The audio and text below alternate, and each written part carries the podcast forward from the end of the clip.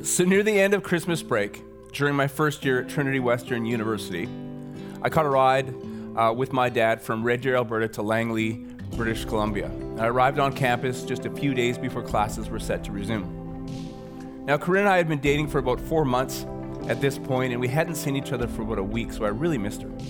so, when I got a call a couple days later uh, from Corinne, she was at the airport with two of her friends. They had flown in from Alberta to, uh, to Vancouver, and she asked if I could give them a ride from the airport uh, to campus. And immediately I said yes. Now, my car was broken down but that didn't stop me. So I went around my dorm and I started asking guys, hey, could I borrow your car? Second guy I got to says, absolutely, you can borrow my car. But it's not much of a car. And so, what, what do you mean it's not much of a car? He said, well, it's reliable and it's safe. It'll get you there and it'll get you back, but it's really not much to look at. I said, I'm not looking for style points. I just want to get there and I, I want to get back. He said, Sure, you can borrow my car. He handed me the key. So I'm on my way out of the dorm to, uh, to head to the airport, and I remember, I said, Man, I've never seen your car. Can you describe it? He says, Well, it's an old brown Toyota. Old brown Toyota. Check, got it. So go to the parking lot. There's dozens of cars in the parking lot. I start looking around for an old brown Toyota, and I can't see one. So I'm walking around, I'm walking around. I want to get going, I want to get to the airport. And I walk past this brown Toyota Celica. It's not really that old though. You know, but it, I, guess it's old-ish, and I don't see any other brown Toyotas, so it's worth a try. I take the key that my dorm mate gave me. I walk over to the driver's side door. It's a little bit sticky, but it unlocks. I jump in, stick the key in the ignition, won't turn at all. Huh. So I rattled it around a little bit. I pulled the I pulled the key about halfway out of the ignition, rattled it around. Finally, so now I get what my doormate was talking about. It wasn't the appearance of the car so much as the ignition. Not much of a car, but but I got going. I headed to the airport, picked up Corinne and two of her friends. We did some shopping, grabbed some lunch. About five hours later, we arrived back on campus. And I noticed that as we turned onto the driveway of campus, there was two police cars parked over beside the security hut uh, and two police officers standing on the side of the road, along with a very, very animated and clearly agitated senior student. So as I pull up, one of the police officers steps onto the road and he flags me over to the side. I pull over, I unroll the window, and I ask a question that I had asked dozens of times in my life. What seems to be the problem, officer? Only this time, I really didn't know. For the first time, I didn't know the answer to that question. But before the police officer could answer my question, this agitated senior student jumped forward and started yelling at me. Now, his name was Gord. I didn't know him, but I knew of him. I knew Gord for a couple of reasons. Number one, he had really long blonde hair. He parted it in the middle and he feathered it. So when he walked, his hair would kind of bounce. And also, I knew that he loved jogging, okay? Because he would wear really short running shorts around with him wherever he went. In fact, during mealtime at the cafeteria, he would often be doing calisthenics. Okay, would stick his foot up on a table and stretch out his hammy. It was quite a sight to behold. But, anyways, so this is Gordon, and Gord is clearly, clearly so angry that he's incoherent. He's yelling, he's yelling. I can't make much of it, but I'm getting the sense as, as he's yelling at me that he thinks this is his car. And then I stole his car. That's ridiculous. I, this is my dorm mate's car. And so I was about to pull out the key and say to Gord, hey, listen, Gord, this is the key that my dorm mate gave me. And as I looked down at the key, I noticed it was hanging halfway out. And it hit me. I got this sinking feeling. Oh. So I stepped out of the car and I said, man, you guys are not going to believe this. Time out. You're also not going to believe this, okay? But I'm telling you that it actually happened. Corinne was there. You can ask her. Time in. Okay, so I say, guys, you're not going to believe this. Uh, my dorm mate gave me the keys. He said it was an old brown Toyota, not much to look at. I walked around the parking lot. I couldn't see it. I saw a brown Celica. That's a Toyota. So I pulled out, and, the, and it was sticky, and the key kind of worked, and then the ignition. And I think I might have taken the wrong car with the right key. Well, I could tell right away that the police officers believed me. They were chuckling and smiling, which was unique and exhilarating for me, you know? Um, but Gord didn't. Gord was not happy. Gord stuck around. Now, eventually, uh, the police officers, they got in their cars and they drove off. and uh, Corinne and her two friends left, but Gord and I were still there. And Gord was yelling at me and yelling at me and yelling at me, and he kept on poking me in the chest and poking me in the chest and poking me in the chest. And you're probably wondering, how did the story end, Mike? Well, I'll tell you how the story ended at the end of the sermon. Welcome to Southside Church online. Thanks for having us over. It is an absolute honor and a privilege that you would invite me into your space, wherever that space might be. We're going to talk today about brown Toyotas and God's blessing. But before we do, let's pray. Dear God, I want to pray a blessing upon every man and every woman, every boy and every girl, every family represented by those who are watching right now. Father, I do pray that you would, you would bless them even in the face of adversity. Father, I pray for those who are affected by this pandemic, either physically or emotionally. Father, I pray that you would let hope rise in their lives. I thank you for the heroes that we see around us, the first responders, the medical professionals. Father, as we applaud them as well we should, I pray that the heroic in them would call out the heroic in us, in every one of us. I pray this in your name. Amen. So we've been spending some time in the New Testament book of Jude, second last book of the Bible. It's only 450 words, but it's 450 words that really, really pack a punch. Jude says something that you and I have probably figured out by now that this world we live in, it's not a playground, it's a battleground. And so Jude writes this letter, which has become a book of our Bible, which I guess is a tactical guide for a challenging world. It's a tactical guide for a challenging world. Jude says, You have a friend in Jesus. And Jesus wants to orchestrate a soul level victory in your life, that you would see victory, but you would bring victory also to others. But you have an enemy in the devil, and he wants to orchestrate a soul level defeat in your life, that he wants you to see defeat and bring defeat to others. That's his plan. And so there's this battle going on, and Jude says, So when you look around the world and you see brokenness, you need to understand that there's an unseen brokenness behind that brokenness that you see. When you, when you look around the world and you see struggle, you need to understand that there's an unseen struggle below that struggle. When you look around the world and you see that there's a battle, understand that there's an unseen battle behind that battle that you see. And so Jude talks about how we take heart in a troubled world. How we take heart in a troubled world. A tactical guide for a challenging world. Last week he said we got to have faith. If we're going to take heart in a troubled world, we have to have faith in the one who has overcome the world. We have to have faith in Jesus. He says, and when that happens, all of a sudden, we look around, we realize that we have a victory that goes deeper than the deepest defeat, that we have a strength that goes deeper than the deepest weakness, that we have a, a hope that goes deeper than the deepest despair, that we have a light that shatters the deepest darkness. And so today, uh, Jude continues his tactical guide for winning in a challenging world. He says you got to have faith, and also you need to avoid Balaam's error. You need to avoid Balaam's error. What's he talking about there? Well, Balaam is this character out of the Old Testament, one of the most interesting stories in the entire Bible. So, Balaam's a, a prophet, and the Moabites want to hire Balaam to curse God's people, the Israelites. Okay, they say, well, we'll give you a bunch of money if you just curse God's people. And Balaam's like, no, no, I can't do that. How, how, much, how much money is it? Like a bunch of money. And he's going back and forth, like, ah, I probably shouldn't do it, but how much money is a bunch of money? He's going back and forth and back and forth. And eventually he decides, man, I'm just going to go talk to the Moabites and see how much money is a bunch of money. So he gets on his donkey and he starts to ride to go see the Moabite king. But God sends an angel to stop Balaam right in his tracks. The donkey stops, and Balaam's like, Why are you stopping? And he starts wailing on his donkey like just beating up his donkey. And God gives the donkey the ability to speak. And the donkey basically says to Balaam, Hey, moron, why don't you stop hitting me and start obeying God? That's a bit of a paraphrase, but that's sort of what he said. Uh, but, but, it, but if you kind of research and follow the life story of Balaam, what you'll see is that he eventually took the money. That he ch- chose greed over God. That money became Balaam's downfall. So today I want to talk to you, I want to talk to us about brown Toyotas and God's blessing. So we're going to talk a little bit about money. But don't worry, by the way, you're going to love it. if you spent your whole life in church, I would imagine that the, the talk that I'm going to talk today about money is going to be different than any talk about money that you've ever heard. Or, or maybe this is your first time ever joining a church, being part of a church service.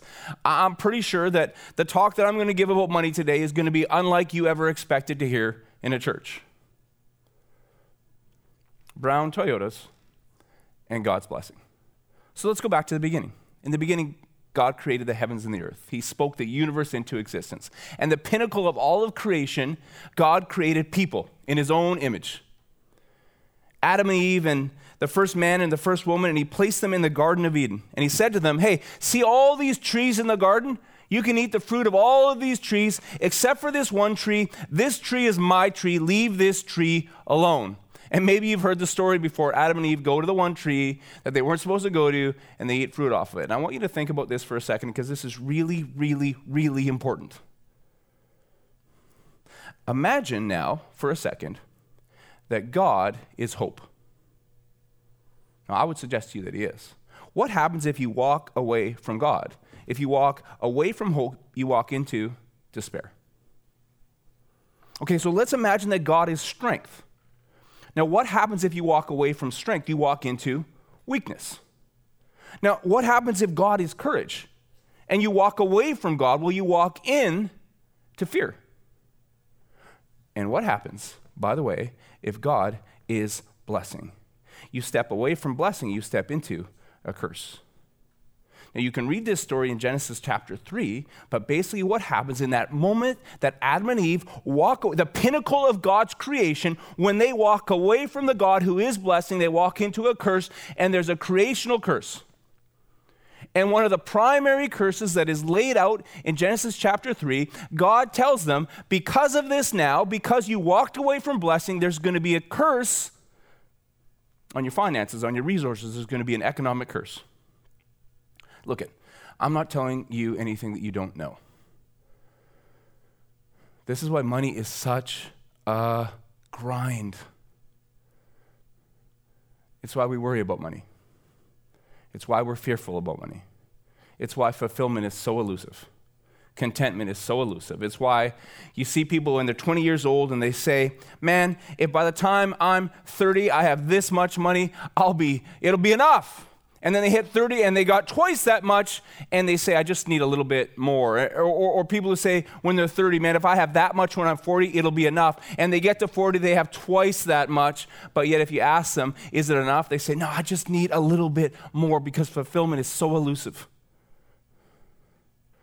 it's this economic curse and, and, you see it instituted you, you, you see it play out in genesis chapter 3 one chapter later in genesis chapter 4 god introduces the antidote to that economic curse. It's called the principle of first fruits. Another way that the Old Testament describes it is the principle of the tithe. Proverbs 3 9 and 10 explains it this way Honor the Lord with your wealth, with the first fruit of all your crops. Then your barns will be filled with overflowing, and your vats will brim over with new wine. God says, I'm, I'm going to give you an antidote to this economic curse. It's the principle of first fruits that you reverse the curse.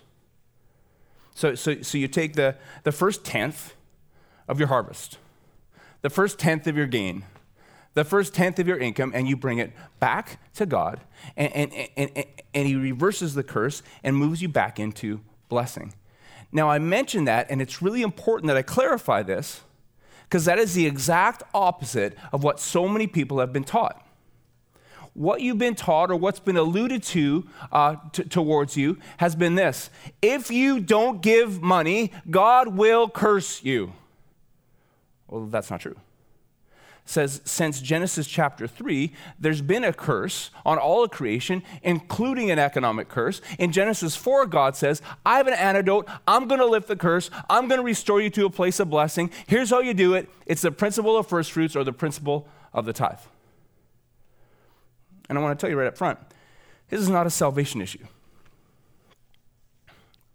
Romans chapter 10, verse 9 is very clear. It says, If you confess with your mouth that Jesus is Lord and believe in your heart that God raised him from the dead, you will be saved, period. We do not add a, a comma where God placed a period. That's it. So if you call on the name of Jesus, you are saved. Your sins are forgiven. Your eternity is secure. You're all set. And now, the only thing that hangs in the balance is the rest of your life. And the question is are you going to live the rest of your life in victory or defeat? Because, can I be really clear? When someone becomes a Christian, when they call out and Jesus saves them, you know what the devil doesn't do? The devil doesn't look at that man, doesn't look at that woman and say, oh, well, forget her, forget him. I mean, they're a Christian now. No, no, he, he, he has a plan, and that plan is still the same. That plan is that you would live a life of defeat. And one of the ways that he would like to orchestrate that, one of the names actually that the devil is given in the Bible, is the devourer.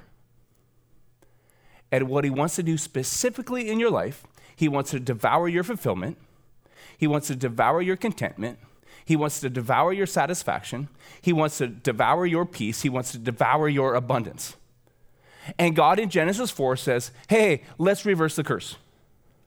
Hey, let's step out of that curse into a place of blessing and gratitude and fulfillment and contentment. You say, well, that seems real simple. It is simple, and it is not at all easy. Because money is a grind, money is a challenge. All the way since Genesis 3, money has been a challenge.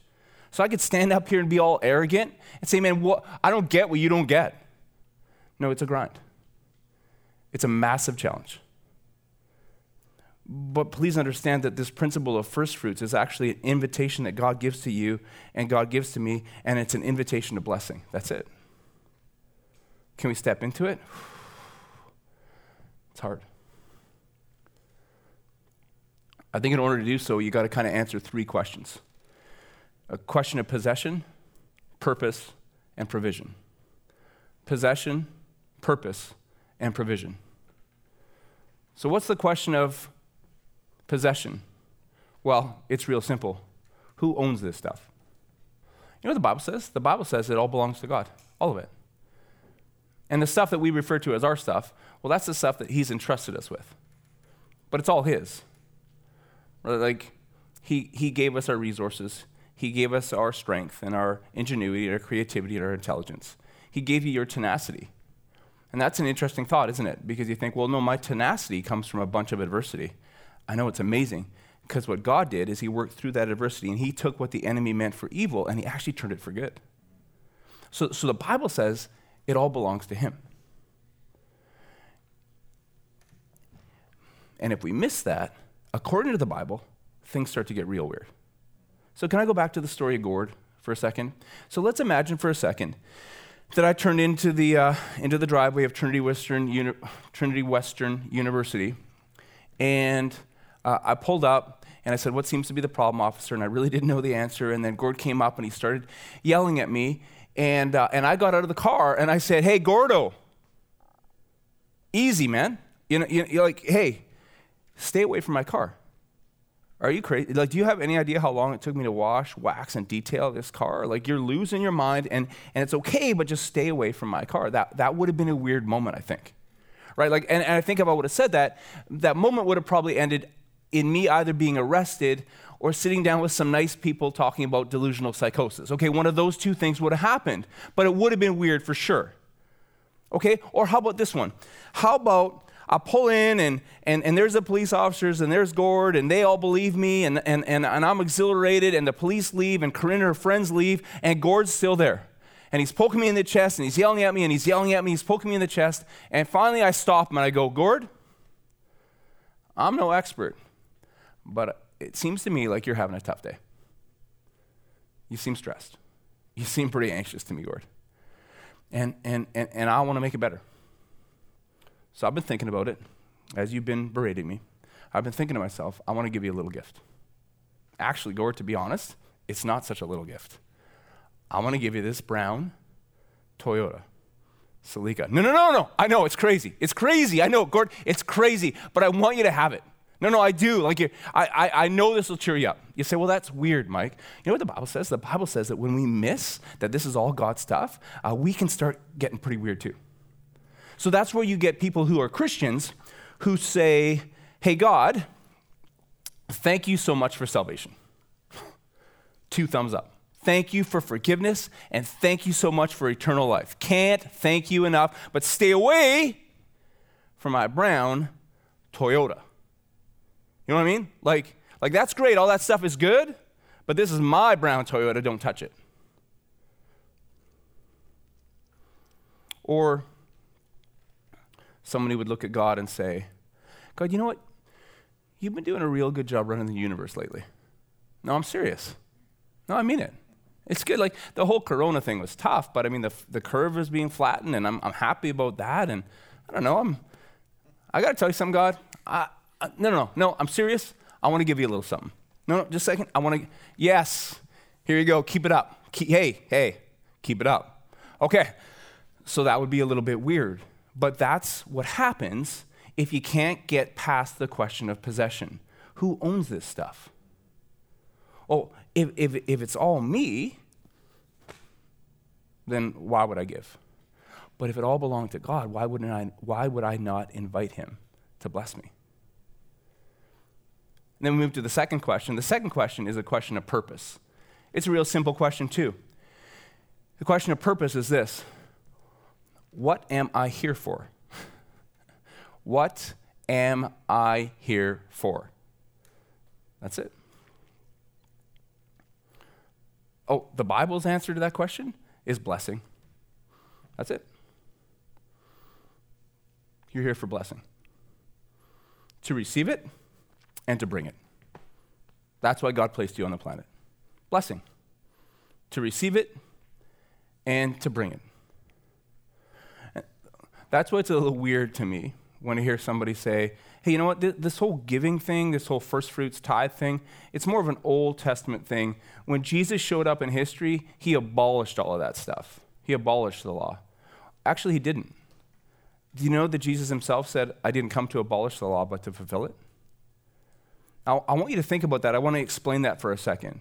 Okay, so let's imagine a life without Jesus. Life without Jesus means I live my life under the law under the law. And, and so now I need to save myself. I need to earn it. I need to achieve forgiveness. I need to achieve salvation. I need to achieve eternal life. How do I do that? I need to obey every law.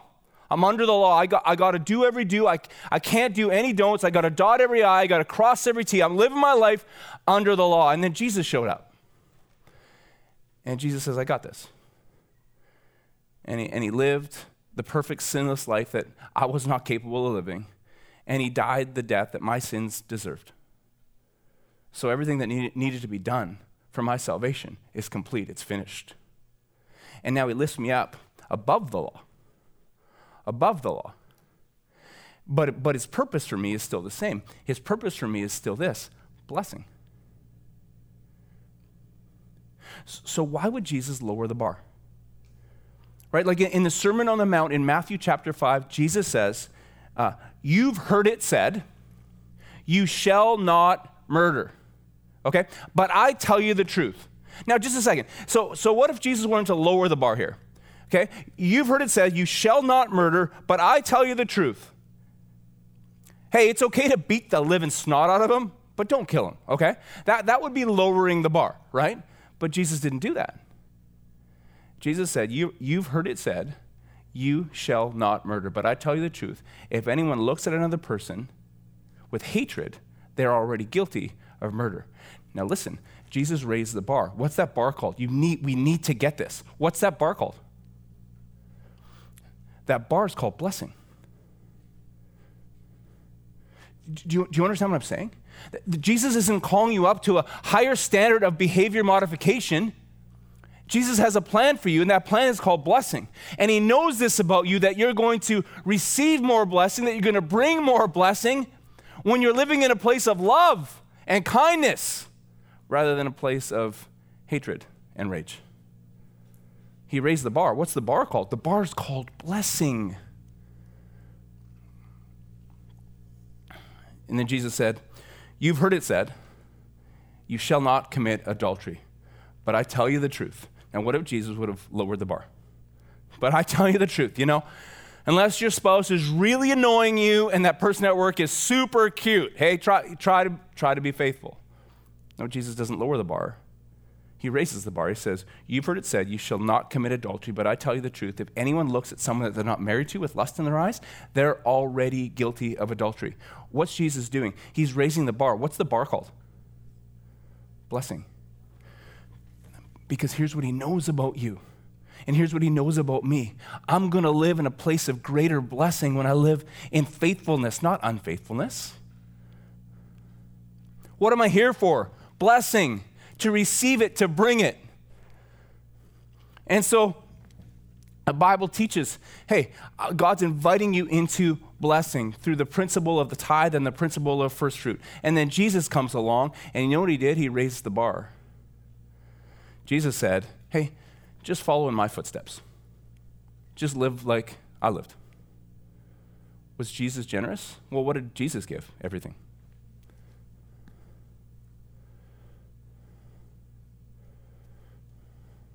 So, so, so, what am I here for? Oh, blessing. To receive it and to bring it, to make a difference in the life of the people around me. And what I would suggest to you is that what's true for us individually is also true for us collectively. A few years ago, I started spending some time asking myself, what's Southside here for? started asking that question of purpose. Now, we were doing all the right things preaching the gospel and celebrating Jesus, but I, but I really wanted to spend some time asking myself, what are we here for? And it hit me. It's real simple. We are here for this city and this world. That's why we're here. To take the blessing that we received and to bring it to others. What are we here for? We're here for this city and for this world.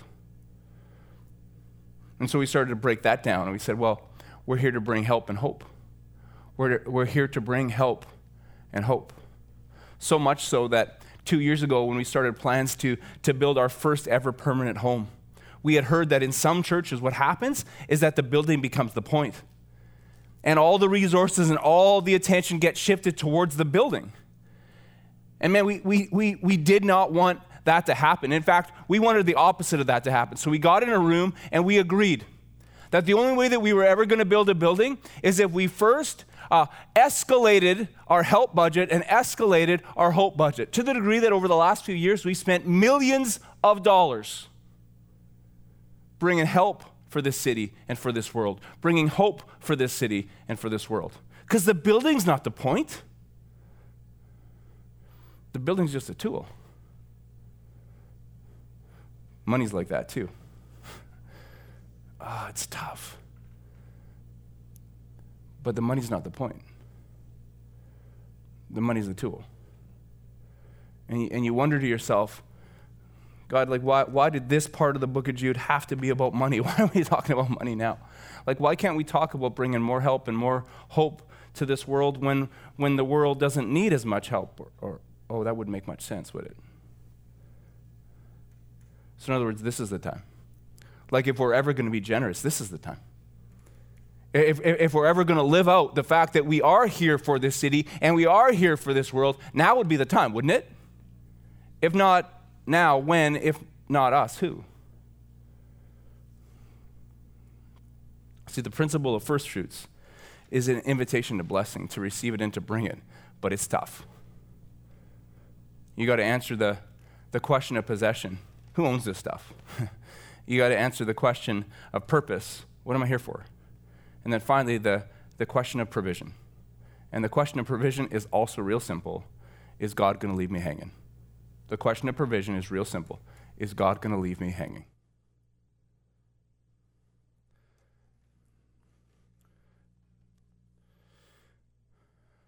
The Italian prophet Malachi, Malachi 3 said it this way Dave likes it every time I say it. I could tell that joke a thousand times and Dave would still laugh. Malachi 3 Bring the whole tithe into the storehouse, that there might be food in my house. Test me in this, says the Lord Almighty, and see if I will not throw open the floodgates of heaven and pour, on so much, pour out so much blessing that there will not be room enough to store it. Listen to this, listen to this. I will rebuke the devourer for your sakes. You know, the one who comes to devour your gratitude, to devour your fulfillment, to devour your contentment, to devour your peace. God says, Test me in this. I'm going to step, step you out of that creational curse that's been around since Genesis, Genesis 3 and going to move you into blessing. But here's the question of provision what if God leaves me hanging? Like, what if he's not really willing and he's not really able to do this? You know, you're walking down the street sometime, you see someone, you go to give them a high five, or actually now in the current climate, you go to give them an elbow bump. Okay, and just about as you're about to do it, they bring their elbow back and they leave you hanging. Or one of the best examples is the old Charlie Brown cartoons, right? Maybe you've seen this before, and there's and Lucy is holding the football for Charlie Brown, and every time he's about to kick the football, she pulls it away. She leaves him hanging. What if God leaves me hanging? It's interesting though, because every person who I've ever talked to, and I've talked to literally hundreds of people that have accepted God's invitation to blessing have seen it play out exactly like he said it would play out. Blessing. I could give you lots of stories, but I decided I wanted to talk about us. I wanted to talk about Corinne and me.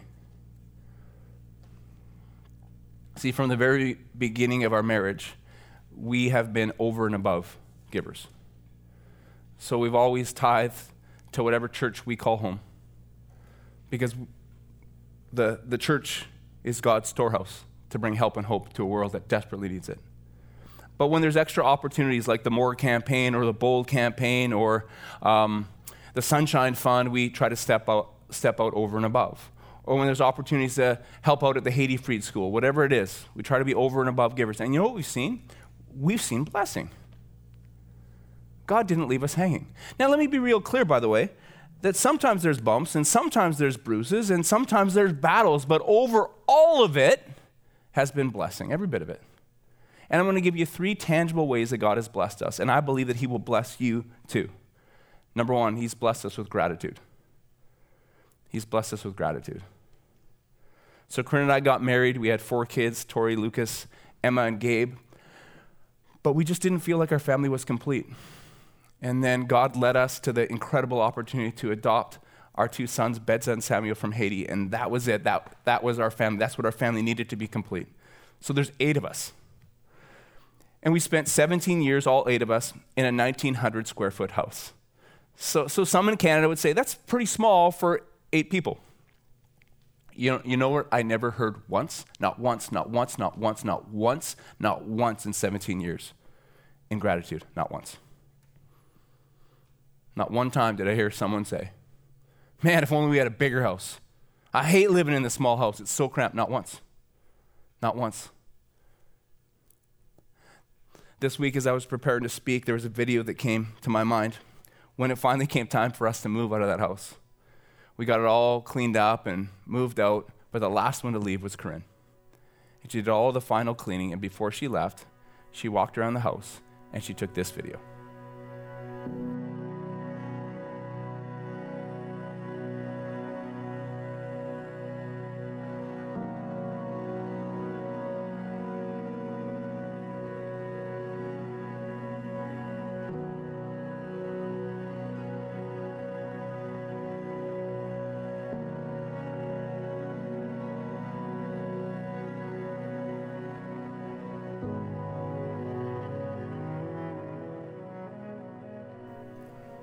Know the response of every single one of us when we watched the video? What do you think?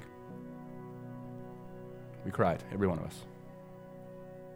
and it wasn't crying like, oh, the bad memories. I just, no, it was, it was crying about all the great memories and all the milestones and all the love. Thank you, thank you, thank you, thank you, thank you. God has blessed us with such a sense of gratitude because we've invited Him to. And I know that He'll do the same for you.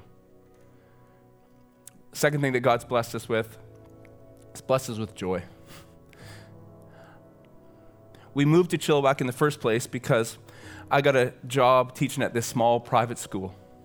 I had other opportunities, but Corinne and I both knew that this was the school that I was supposed to teach at. And my starting salary, uh, my first year of teaching, was $27,000 a year. and, and, and I didn't realize at the time, but I looked it up this week. I realized we were living below the poverty line. You know, I never thought of it that way. I did know for sure, though, that I needed to find other ways to make it income to make sure we could pay our bills. So I put myself through university by waitering. And so my first couple years of teaching, I waited on the weekends, I waited over the summer. And then by my third summer of teaching, I had enough success uh, in teaching history and coaching sports that I leveraged those opportunities over the summer to, uh, to make more income. In fact, it wasn't too many summers into teaching that um, I was making as much money in the summer as I was making the rest of the year combined. And I tell you that so that you'll think I'm amazing and cool and such a hard worker. No, I don't. I want you to know something. Looking back now, honestly, I enjoyed it all. I enjoyed, I enjoyed, I enjoyed it all. I enjoyed waitering. I enjoyed teaching. I enjoyed coaching sports. I, I enjoyed working for the Ministry of Education and Curriculum Development and marking History 12 exams. I enjoyed doing camps. I, I enjoyed it. I enjoyed it so much that it energized me. Like it didn't matter how many hours a week that I worked. When I got home, man, I was ready to party. Like let's go to the park, let's throw the ball around, let's do whatever. He's blessed us with joy. And here's what I know. He will do the same for you if you ask him to. if you invite him to. And the third way that I've seen God bless us is direction. Direction. So after 17 years, Corinne and I both knew that uh, it was time to move. Not because, oh, we got to get out of here, but we just knew it was time to move, you know? And, and Corinne actually said to me, I know the neighborhood that we're supposed to move into. By the way, guys, if you have, uh, if you're married to a woman of faith who prays and believes, and she says something like, I know the neighborhood that we're supposed to move into, you listen to her. I always have. So Corinne says, I know the neighborhood we need to move into. And, and we did. We moved into that very neighborhood. I didn't realize it at the time, but after we moved in, Corinne talked to me about all the miracles that had to take place for us to even move into that neighborhood. Uh, some of them were amazing people who stepped out in generosity. It was incredible. But God knew that we needed to be in this neighborhood. God knew that there was neighbors that we were going to meet who were going to become good friends. God knew that there was people in that neighborhood that were going to be walking through things that we needed to walk through with them. He knew that we needed to introduce them to a Savior named Jesus, who's the more that they've been looking for, even in the hard times. And, and introduce them to a group of world changers, so generous that they exist to bring help and hope to a world in desperate need. They're called Southsiders. It's like Proverbs 3, 5, and 6 says Trust in the Lord with all your heart.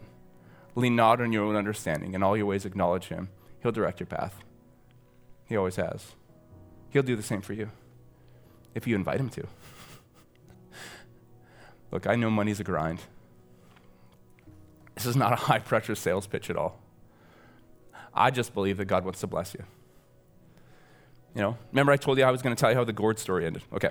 So, anyways, go, so so the police officers leave, and Corinne and her two friends leave, and Gord is just like he won't stop yelling at me, and he yelling and yelling, and I sorry, sorry, sorry, sorry, sorry. Finally, when he went to poke me in the chest after about 15, 20 minutes, I don't know how long it was, I just grabbed his hand, and I, and I kind of held it, and I put my other hand on his shoulder. I said, Gord, there's nothing that I can say to you that I haven't already said. It's up to you now. And, and here's the weird thing maybe I would say the exact same thing to you today. I've told you everything I know to tell you. It's up to you now. hey, I want to ask you one question though. I wonder if, as I've been speaking today, you've been kind of thinking about the fact that money really is a grind and, and, and, and you've been feeling like you've been running and running and running and running and chasing all kinds of stuff, but it's never really satisfied you and it's never really fulfilled you. Can I tell you that God has a plan for you, and that plan is called blessing? And the first step of that blessing is to invite Jesus to be your Savior. Je- Jesus stepped into human history. He died on a cross and he rose again so that your sins could be forgiven. Your slate could be wiped clean. You could have strength for today hope for tomorrow, and the promise of eternity. That's a free gift. You don't need to achieve it, you just receive it.